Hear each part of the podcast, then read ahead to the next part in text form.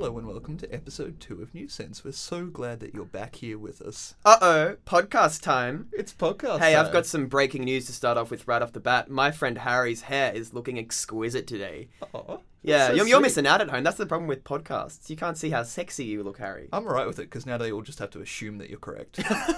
Absolutely. How are you? I'm very well. I'm excited to be back. How are you? Me too. I'm also very excited to be back. I was itching to get another episode out. You were so keen coming off the back of the last one. Yeah, I had a lot of fun. Yeah, it was great. You were like, can we can we do these more regularly? Said, Yeah. No.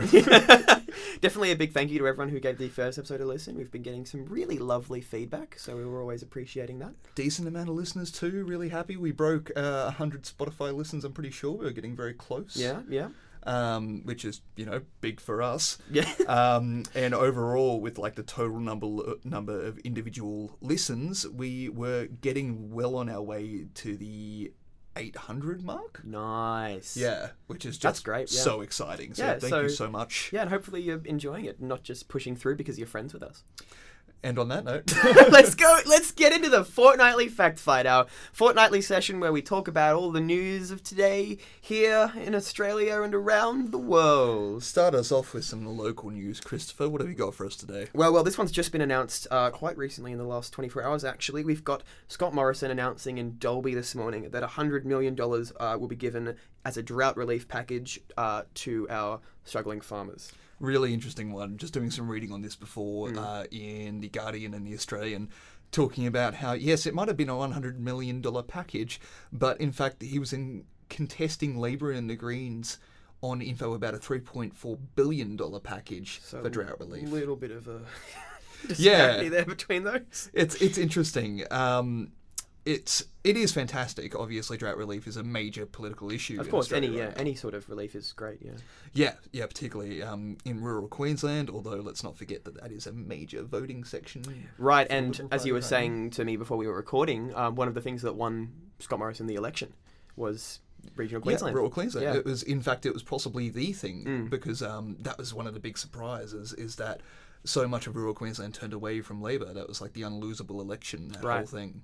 Uh, so yeah, that you can tell they're really trying hard to work that base. If you're looking at this cynically, you can say they're definitely catering to a very important voting factor. Mm. But also, you know, the Liberal government, to some extent, do care about um, servicing the Australian people. Like this is one of their their big deals was drought relief. They ran on that. So. Mm. Well, I think any you know government to some extent hopefully cares about that. But Well, yeah, fingers crossed. Yeah. Um, so yeah, hundred million dollars to the drought relief package. yeah, this was announced uh, right after Scott Morrison got back from America. Uh, so hot off the heels of yeah, in Dalby, yeah, yeah. yeah. Um, so that's and this is hot off the heels of, and we'll talk about this a bit more in our national international section. But this is hot off the heels of him announcing 150 million dollars uh, in the US to NASA uh, to aid in getting to Mars, I believe. And so um, uh, right after that happened, we we we heard a lot of flack towards the PM about oh why aren't our farmers getting this and that? And so obviously now to come back and then immediately announce this, um,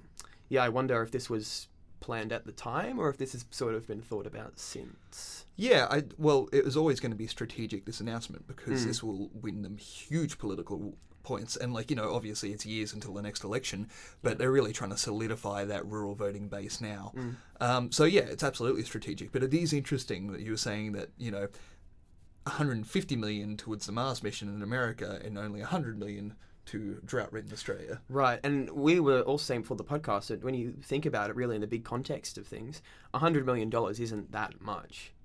No, it's yeah, like considering it was a three point four billion dollar proposal Hmm. originally, um, a hundred million dollars is a pittance, really. And Yeah. you know, how much is it actually going to do in the scheme of things? Well, thirty-three million of the hundred million will go directly to a drought community support initiative, which will provide up to three thousand dollars to individual families each for groceries and sort of normal living expenses. yeah, relief. And there was also a um, a really big mental health fund, which I actually think is brilliant. absolutely, I think yeah, extremely important. fantastic, yeah. Um, so good to see. I think it's been a well, just you know, from my relatively ignorant knowledge, it's a well structured drought relief package. Hmm. But whether it's enough money, we'll leave that to the public. Right. Well, we have only time will tell, I suppose. Absolutely. Um, other than that, we don't have a lot of other local news. Uh, it's hot. yep. Uh, we're still there's still drought. It's not really news. I'm just angry about it. yeah, fair enough. Lots of bushfires. Yeah, Angry bushfires still going on, of course, obviously. Um, but they're not really in the news anymore because everyone's sick of seeing them. It's So funny that's how, how yeah, the news works. news cycle, yeah. But um, that's oh, actually, this is a personal note. It's right next to my little sister's preschool up in WA. Mm. There's bushfires raging Oh as well. Oh gosh. Yeah, they had to evacuate. Oh, so sorry to hear that. Um, no, it's, it's like everyone's fine for the moment, but it's pretty hardcore. Like knowing that Yeah. this is up in Broome in WA, it's getting really close to people. Right? Yeah. Uh, anyway, let's launch from local into national. Yes. All right. So, somewhat piggybacking off our discussions of Scott Morrison there, let's chat about him in America at the UN and visiting President Trump. Yeah, one of the first prime ministers in Australia to be invited to a state dinner with the US president since the Bush era. Well, the first. Yeah, Yeah. well, the, yeah, the first. Yeah, since what I imagine would have been John Howard, probably. Yeah, about that. I mean, we'd have to fact check, but Mm. Yeah. more or less, it's a pretty odd honour to be bestowed upon uh, Prime Minister Morrison. Right, President yeah. Trump. And we were saying earlier that him and Trump have obviously been quite buddy buddy, pretty much always, yeah. Yeah, p- since Morrison got in, like there's been widespread support from both parties. They've Little- had yeah, nothing but nice things to say about each other. Nice which- little bromance. yeah, I don't know how much of an endorsement that is on the international political level, but Yeah. um, yeah. So Scott Morrison was at the UN. Let's talk about that. He did. He did go to the UN and he delivered an address where he defended Australia's climate change action, citing that Australia will beat its 2020 Kyoto targets. Now, it is necessary to note in this case that he was defending Australia's climate change initiative because we have recently been called out on a very global level uh, at the Paris Climate Accords. We have been uninvited to one of the biggest international climate change initiatives because we have not put forward any new climate change goals. That's pretty crazy to get Yeah. uninvited. It's uh, it's quite disappointing. The America was as well because they only invited countries that had committed to even more um, climate change targets and reductions in emissions. yeah. So despite uh, Scott Morrison uh, saying all these things, the UN Australian Australia's emissions are up since 2014. Yeah, absolutely. And like Scott Morrison's defense on this was that we set our targets and meet them, but the rest of the world is going, well, maybe you should be setting higher targets. Right. To play devil's advocate, um, Sure. Yeah. I would point out that Australia's emissions on the global scale are only something like 1.4%, something around that. It's very small. So it could be argued that we are doing enough because we're not a huge contributor. What would you think about that?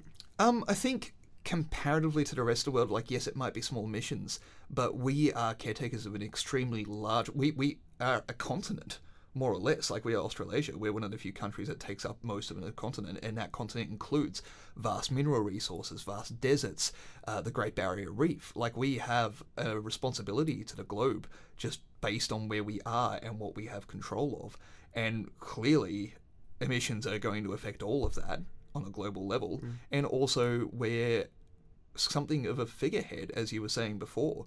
Um, so I think it's extremely important. Right. So on that, on that figurehead point, you could say that we have the chance here to really become like a kind of leader in this kind of progressive climate change policy as a kind of first world nation. Yeah, absolutely. I think any first world nation has that responsibility. If you are an industrialized nation and there's very, very clear evidence about the harm that industrialization is doing to the global environment, well, then of course Right. you have a responsibility to reduce your impact. Um, yeah, moving on from that. Yeah. Uh, so next up on the national front, we have New South Wales uh, decriminalising abortion. Uh, Yeah. yeah. As you were saying earlier, Harry, this one kind of came out of nowhere, didn't it? We didn't see this coming, and maybe that's just because we don't live in New South Wales. But I didn't hear anything about this until it, w- it came out in the news that it had been decriminalised. Yes, certainly a surprise announcement to us anyway. I mean, like as you said, we might just not be plugged into local, state level New South Wales politics. Uh, but it is the last Australian state to dem- uh, Yes. decriminalise abortion, which makes the country wide. Yeah. Um, yeah, everywhere is now. Yeah, uh, the vote passed the New South Wales Senate 26 votes to 14. Um, the New South Wales Premier Gladys uh, did not attend the vote as she was running the state. Please note here that uh, Chris cannot pronounce the New South Wales Premier's I name. cannot. I'm not going to try. But yes, she uh, she did not attend the vote as she was quote running the state. That is actually what she said. Isn't that just incredible? I will not voice an opinion on this incredibly important issue to my state because I'm busy running said state. Chris, why couldn't you come to my birthday party? I was eating food. It's just a, isn't that just a thing you do? I was eating food from your birthday party. I was running your birthday party. I was running your birthday party so from I my can't bedroom. come to it. Yeah. um, wonderful. All right, moving on from that, we Yes. have another state legalizing something. We do well territory. Territory, in fact, yeah. Yeah.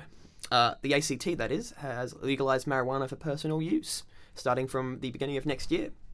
Uh, it's become the first state or territory to legalize marijuana for personal use in the country. And I love how they say so. They're saying ACT residents will be able to have up to two personal plants and 50 grams of dried cannabis per person. Mm-hmm. Yep. But they're very vague on how people should actually acquire Yeah, yeah. said cannabis. No, I believe it is actually um, pretty actually easy to get like the seeds to grow it sent through the mail. I don't think it can be picked up or anything like that. I'm sure there are ways that pe- people will be. Well, obviously people the- are going to get if it. people want to get weed in the ACT, I reckon they're going to be able to do it. But I think this is probably more indicative of a um, legislative change in the way that. That, that like marijuana is going to be dealt with, yeah, and perceived on a national right? level. right, yeah, but particularly in the ACT, I think it's less about smoking weed because people are going to do that no matter what. It's more about, I think, a representative thing of how it's going to be treated legally. Yeah, absolutely. Like this is, you know, we saw this in America where one state legalized it and then a whole swath did, and Mm. it's now legal over most of the country. Um, so whether that will be the case here, it's going to be extremely interesting to follow Yeah. these developments. Yeah, um, it, it, it should be mentioned that it will remain illegal under federal Commonwealth law, uh, so there could be complications there, but I somehow think that it won't be, you know, shot down. I think that, I don't know, that's just my suspicion. Yeah. Um, many, oh, pardon me. Oh no, you- Many federal ministers, such as Peter Dutton, uh, have obviously criticised the motion, which was always going to happen. yeah, drugs are always going to be controversial no matter which Yeah, way you yeah, slice it. exactly. Uh, yeah, just look at the pill testing. Oh, extremely good uh, pill testing documentary by Tom Tilley just came out. By Oh. way, highly recommend checking that out. He's the uh, Triple J hack anchor. Um, really interesting stuff. Cool. Check that out if you're interested, guys. Uh, so from there, shall we move on to our international section? Absolutely. Oh, you failed to mention the last little uh, show note you put in under the uh, marijuana legislation. What was that? The fact that New Sense will now be recording from Canberra. After the, Yes. um, anyway, moving on. International stories. Yes. Uh, a massive one these last few weeks are the drone strikes in Saudi Arabia. Now, this has an extremely um, interesting connection to our last episode on the economy, actually, because the. Let's start from the beginning. Uh, how much do you know about this issue? Not much. You've you've explained this to me mostly, but some of the notes that I've got down here is that um, after drone strikes by Iran onto Saudi oil fields, tensions between the two countries are escalating at an alarming rate. Yeah, okay, that's yeah, that's good. Well, the two countries were excellent. I did a news. Um, the two countries were Iran and Saudi Arabia. So there's no, as far as I can tell, I haven't checked the story today, but there's still no tangible evidence that it was actually Iran who sent the drones. Oh, it's just suspected. uh, very heavily suspected. Right. And the US came out straight away and was like, "Yeah, it was Iran," and everyone was like, hmm, "How do you know that?" And the US is public, like publicly supporting Saudi Arabia, uh, yeah, and particularly claiming that they'll um, back them if need be. particularly like US, but particularly Donald Trump Mm. uh, issued a tweet on the day of saying that the US military was locked and loaded and waiting for confirmation from the kingdom, which is an extremely alarming thing. That's just a weird thing. Yeah, the US is just waiting for Saudi word to just Well, it's at, at wage point- war on Iran. Yeah, well, the- like U- U.S. foreign policy is they decide who would, who will they will aid, whether it be militarily or foreign aid wise. Mm. Yeah. Uh, never, it's a historical precedent for them to go. Yeah, we're waiting on someone to tell us Yeah. where to send our That's military. bizarre. And um, I, when I was reading this article, I just couldn't help but thinking how fortunate we are that we don't have some kind of agreement or treaty with the US that means that we have to go to war with them if they go to war. I'm just glad that that doesn't exist because that would be terrible. Chris, I, I just I don't know how to tell you this, but um, Yeah Oh, we have one? Yeah. That's terrible. we've had it for a while. All right, moving on to the United Nations. Uh, Uh, I actually, there was one more point on that. So, timing back into the economy, um, the drone strikes in Saudi Arabia were on their two biggest oil uh, manufacturing. oh, yes, of course. so, so that immediately, when these strikes were announced, that made the price of oil Right up, rise yeah. quite high, and this could have a massive effect on the global economy because oil is an international resource, and the moment it goes up, that affects how people budget Mm. because you know we've got to put away more for petrol and that affects what people spend and as we remember from last week what people spend affects on how well the economy is Yeah. doing so if people are spending less there's less stimulus for businesses so this could be yet another factor in something that could eventually lead to a global recession um, so yeah just like really illustrating that point yeah, you had a really good anecdote the other day about um, spaghetti. Oh yeah, no, I, I completely stole that. I think I started stole it from the Guardian. Um, but it was talking about how oil is really important because if spaghetti gets really expensive, we'll just eat something else. But people have to get to work. Oil Yeah. is not something you can just easily replace. Mm. So that'll be a very interesting one to follow. Uh, all just hoping we don't go to war. Yeah, that's that's particularly interesting. Uh, highly recommend doing some more reading on that. Mm. Uh, moving on to the next one. The United Nations. Uh, obviously, there's no way people haven't heard about this story. It's been one of the biggest stories of the week. But following the worldwide climate strike, uh, Greta Thunberg, I think I'm pronouncing that You, right. I think you did pretty well, actually. yeah, Yeah. delivered a scathing speech at the United Nations, basically attacking the world for not doing enough on climate change. Did you listen to it? I have listened to it. It was chilling. Um, yeah, the speech has received a lot of criticism, Mm-hmm. of which you know was going to happen. Of course, yeah. Uh, President Trump seemingly, oh, just that absolutely mocking tweet. Which she has now made her Twitter bio. Oh God, I, I hadn't seen that. That's yeah, amazing. because he just retweeted the video, I believe, and said, "Looks like a very bright young girl, nice young girl with a bright future ahead of her." So she's changed her Twitter bio to do a wonderful bright young girl with a bright future ahead of her, What or a- whatever it is. what a great clapback. That's quite funny, I think. um, yeah, so President Trump was one, and unfortunately, our own Prime Minister was another. yeah, he came out and said that. Uh, basically, his response is that he didn't want to impose unnecessary anxiety on Australian children. It's like, yeah, we'll keep that in mind when we're all dying from heat death. Yeah, I'll be a little anxious. Yeah, the oceans are rising up to flood Yeah. Tasmania, and yeah, Yeah, I don't feel like we need to say too much about that point, though, apart from acknowledging it, because there's just so much being said about it already. yeah, absolutely. So climate strike, it's a big one. Um, yeah, Yeah. the climate.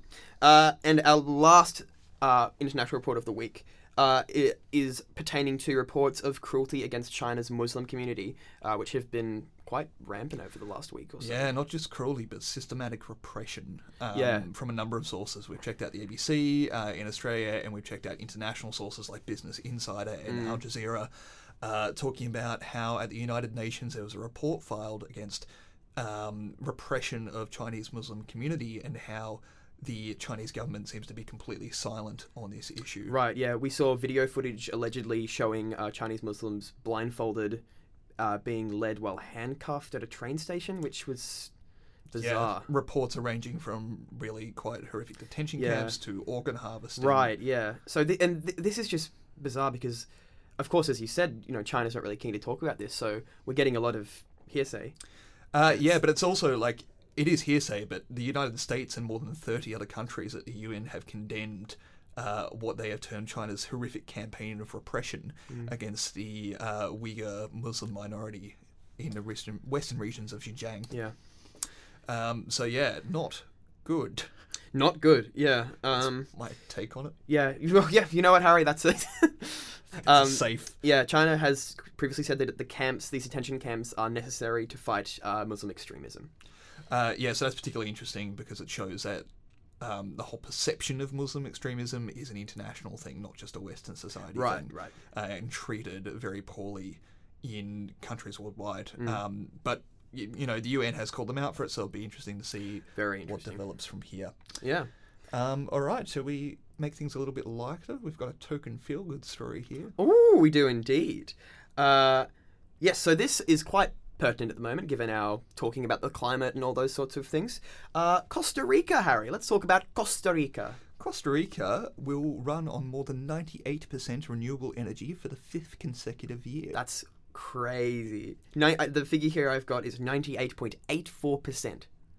yeah, of Costa Rica's power, it's come from renewable resources. Yes, 67.5% of its energy is from hydropower, 17% from wind, 13.5% from geothermal sources, uh, and 0.84% from biomass and solar panels. The remaining 1.16% corresponds to backup plants. And let's not forget that one of the main pushes in politics in Australia for more mining and more coal is the fact that we would be unable to sustain like environmental measures like wind power and solar power would be unable to sustain uh, an economy. And obviously Australia is a very different place from Hmm. Oh, Costa course, Rica, yeah. but the precedent's there. Right. So, So that was our fantastic. yeah. That gave that put a smile on our face. props to Costa Rica. Yeah, good on you, Costa Rica. Um, cool. All right. Shall we move into our deep dive for the week? Let's do it.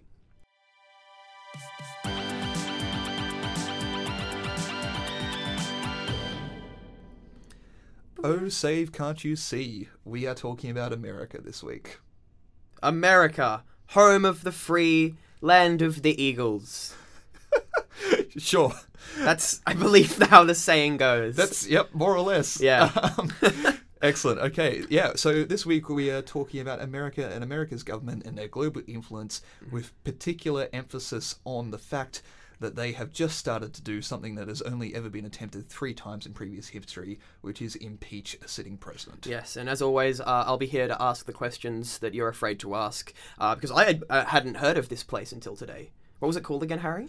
Miriki. America. No, Yeah, no, no, that's no. going to take some time. Yeah, you get the pronunciation right. How was it? Sorry. Miriki. America. Yeah. Great.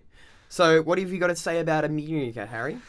All right, let's talk about what they are. Like, obviously, we all know What America. they We're- Mm. We're not starting from dot here, but let's talk about their government, Yes. um, and particularly also how it's similar to ours, because our government is a mashup of two. Uh, political systems that are very prevalent in the world. That is the Washington system, America's system, and the Westminster system, which is British. Mm. Yep. So our um, system has actually been referred to in the past as the Washminster system. Sounds like a cleaning catchy, right? product. Yeah. I feel like it should be in the laundry. Mr. Washminster. Mr. Washminster. um, so, uh, very similar. We are a federation, Mm. Australia. A lot of people don't actually know that, but we are a series of federated states. So we are independent states that are originally independent and are now run at a uh, national level. America is the world's oldest surviving federation. Uh, they are a representative democracy, uh, which is very similar to how we function. We function as a representative democracy, but we are in fact a constitutional monarchy. Monarchy. Yeah. Yeah, we still report to good old Queen Liz. Queen Lizzie. Um, if because we are a colony, but interestingly enough, obviously America broke away from the British. Um, yes, in, which I believe was a bit of a bit of a tiff. a bit of a thing. Yeah. yeah, something about tea, right? Something about tea. um, yeah. So, interesting statistic here for you. Uh, there is um, the Economist, which is you know one of the leading sources on economy news in the world, has an index called the the Worldwide Democracy Index, which, Which- ranks countries by how good their democracies are. Take a guess at where America, good old freedom, freedom, freedom, comes in. Have to be number one, surely. The most free place in the world. It's, it's yeah, but take twenty four. it's, it's in at number twenty five. 25, guys. Number 25. That's ridiculous. Is it funny? Where we where were we again? Something- Number nine. Number nine. Go Aussies. It. Yeah. um, Norway is in at number one. yes. A lot of Scandinavian states up there. Very good. I think the top three it was like Iceland, uh, Norway, and, Sweden. Yeah. Uh, New Zealand in at number four. Good on him. Cousins across the ditch, Yeah. killing it. Uh, so, moving on to more about America. uh, a, they function uh, again similar to how we do with the government on a federal, state, and a local level. Mm. Right. Um, uh, those different branches of government have jurisdiction over different levels of things. Uh, and their federal government consists of three branches legislative, executive, and judicial. Right. So three levels: state, um, national, uh, the, yeah, state, federal, and local, Mm. And then the federal split into legislative, execution, uh, executive, and judicial. Execution. Executionary. I mean, we joke. but- That's true, yeah. um, so, to kind of explain what these are a little bit, legislative is the legislator. They're the ones who bring new laws into being, Mm. and in America, that is Congress. Congress. And in here, like we have a very similar system. Once again, we have two houses. We have the Senate, uh, and we have Reps. the House of Reps. Over there, they have the House and the Senate. Right, It's so very similar. We much just don't same. Call, yeah, exactly. We just don't call ours a Congress. Yeah. Um, so, in order for a new law to be made into law, it needs to go through both houses. Right, just like us. Yeah, exactly. And houses consist of representatives who are elected in one way or another. So in the House, it is people who are based on population distribution, and in the Senate, it is based on a, on a fixed number of representatives per state. All right, so also quite similarly to us. Yeah, like in Australia, I think it's um, 12 per state, and in America, I'm pretty certain it's it's two or three. It's one of them. Okay. Well, which makes sense because there's a lot more states. Yeah, exactly. Um, so, a key difference is we followed a Westminster system in forming our government from our parliament. Right. Uh, so, thus, like, you know, our parliament's made up of a bunch of ministers, and the minister who in charge is the prime one. The Prime The prime, Minister, you might say. The prime functioning minister. of the ministers, he is the primest. Yes. Um, so, that's a, a very brief Very brief, overview of the American governmental system. yes. Uh, do, do, is, there anything you don't know about? Um, government? You want to know? No, no, I think I'm, I'm, I'm good. I just pretty still. good, yeah. uh, what's this America thing again? Like, what are we talking about specifically? What- this country, where is it? Yeah. Uh, West. West. Yep. Okay, great. That's all I needed to know. Thank you. cool, good stuff. uh, so moving on to more now and what's going on in America right now. Yeah, so where we are now is in impeachment, which is a major thing. Yes. Um, so yeah, it has happened a few times in history, uh, starting with Andrew Johnson. Jackson. Um, I'm pretty sure I made this mistake before, and it is Andrew Johnson. Well, either way, it was a man named Andrew, Yep. and uh, he's dead now. This was back in the 1800s, so this was ages ago, and it took over another hundred years for it to happen again Mm. with Bill Clinton, that naughty, naughty man. Silly old Billy. Yeah, uh, taking a task for an affair he had with his secretary. Oh. Uh, But he was not actually removed from office. No, Although- he- or even though he did reach impeachment, which we'll get into. so yeah. may as well clarify that point now. Right, So- because being impeached doesn't mean that you lose the presidency. No, yeah, common misconception. So impeachment basically takes place in the House, which is Democrat controlled at, the moment. Uh, so what that means is that a majority of people in the House have to say we are impeaching this president, which is basically a reprimand. After that, it's taken to the Senate, the next level of government, where it has to have a two-thirds majority in order to remo- remove a sitting president from office. And the Republicans control the Senate. Exactly. So it would be extraordinary Mm. for Republicans to uh, vote to remove a sitting Republican president. Right. Unless there was some incredibly damning uh, Yeah. information. And what has been alleged, Harry? So what's happened to bring you up to date with where we are now is that the Democrats' call for impeachment is based on the allegation that Trump withheld aid money that had already been approved by Congress in order to pressure a foreign government into helping rig a United States election. Wow. Yeah, That's, uh, when you put it like that, pretty major. Yeah, some so pretty serious allegations. Yeah, what's actually happened is a whistleblower has come forward, um, and they have said that uh, clearly the thing about whistleblowers is they're anonymous in order to protect them. Right. Uh, so they have said they've been someone on the president's staff, possibly. They've been someone who is in a position to hear this phone call between Trump and the newly elected president of the Ukraine, Volodymyr Zelensky.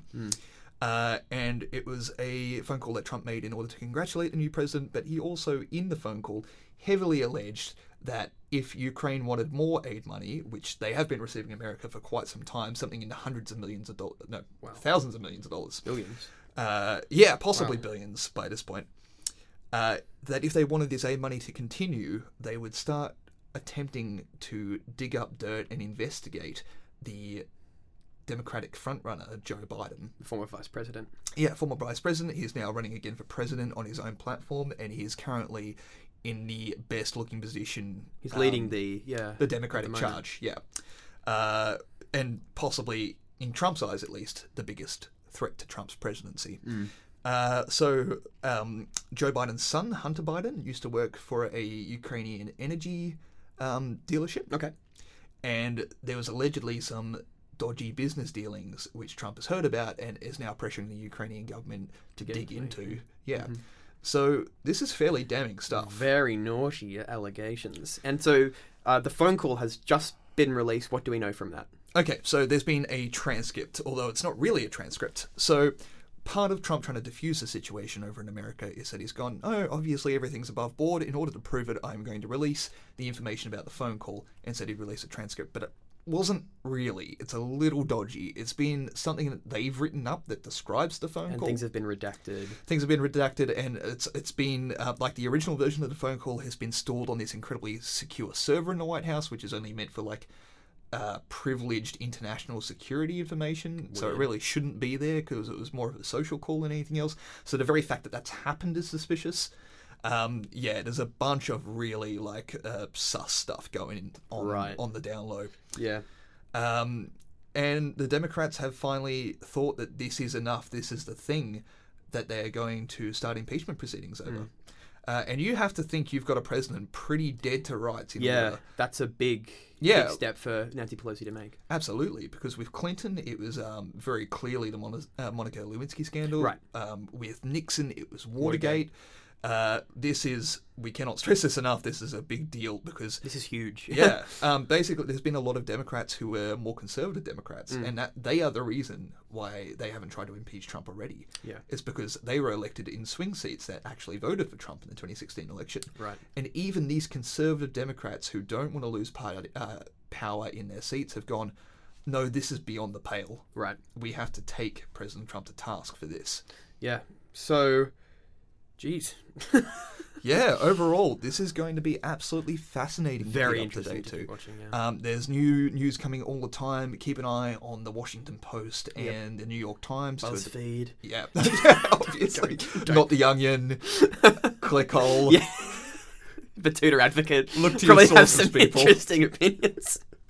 Um, Do you mind if I ask you some questions about all this, Harry? oh, please do. Uh, my first question is just step back a bit. What is a whistleblower exactly? What what is what does that mean when we refer to that? I know you said that it's someone that we try to keep anonymous, but what exactly is that?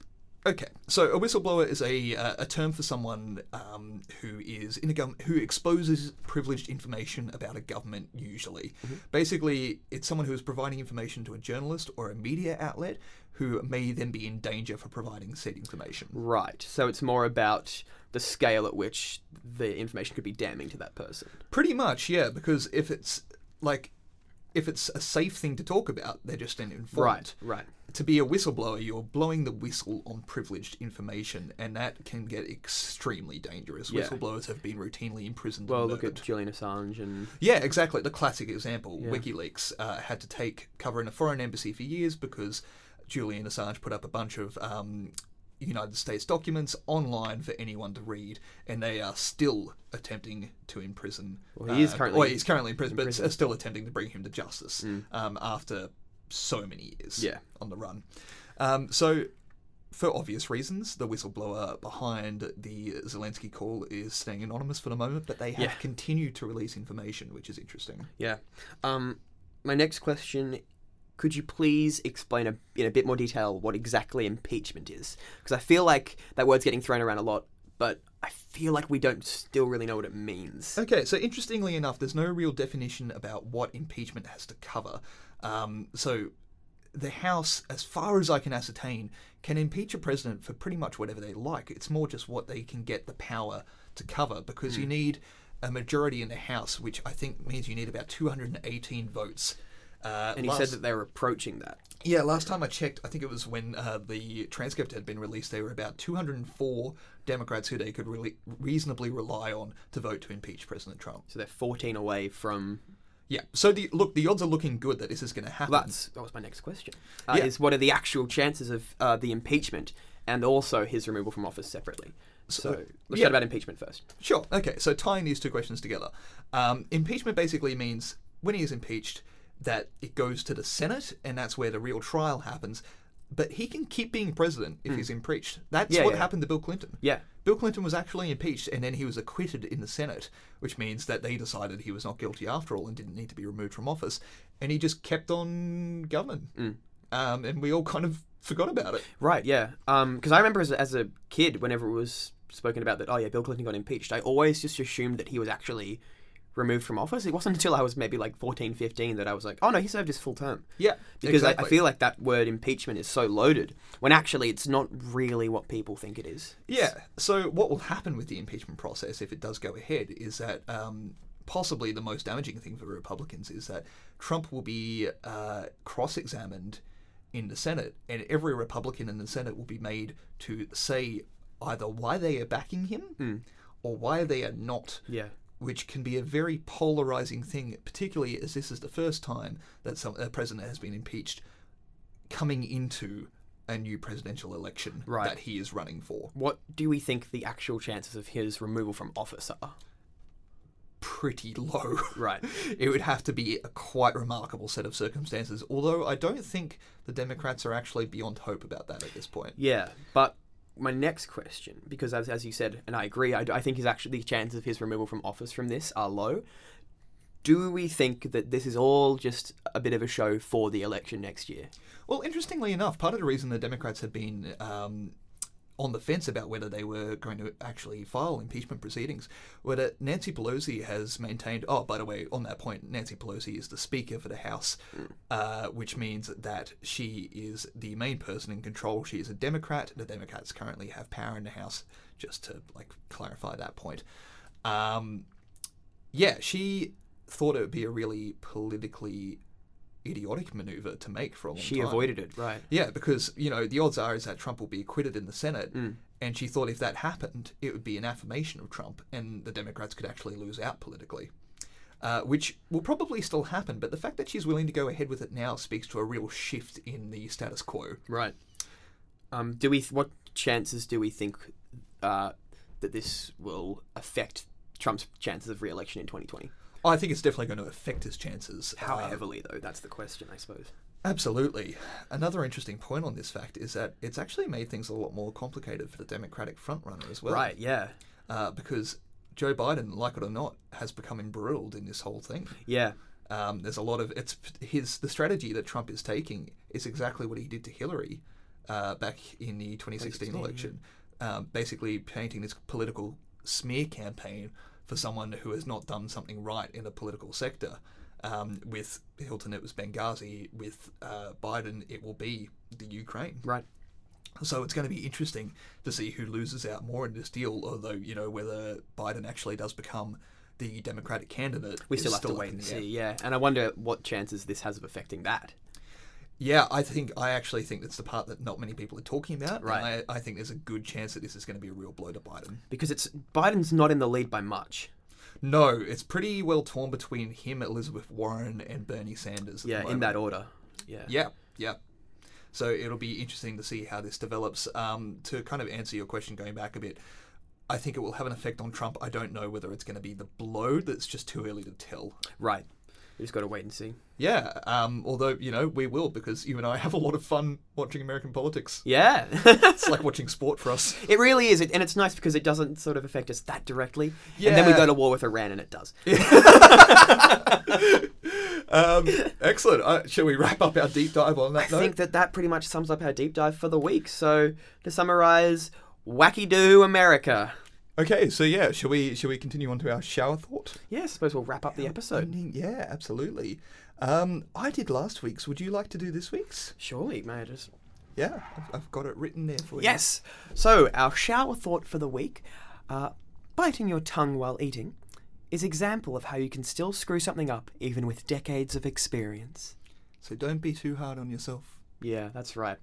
And on that note, thank you so much for listening to episode two of News Sense, our podcast about the news. Uh, News podcast! yeah, that.